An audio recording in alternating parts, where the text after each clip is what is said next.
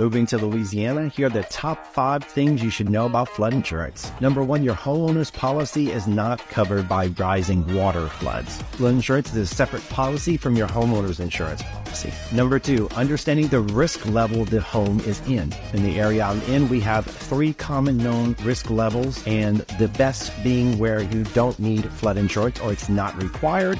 The lowest, meaning you would need the most amount of flood insurance coverage possible. Number three, it's yearly cost. This is something that should be factored in on top of your mortgage and homeowner's insurance as a cost to you monthly. Number four, the credibility of the company which is providing the insurance.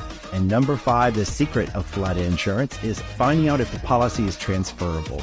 The homeowners who you're buying the home from might have a policy that would be transferable to you and typically that policy is cheaper than starting a new one. If you enjoy this type of content, please like and follow for more. Short Cast Club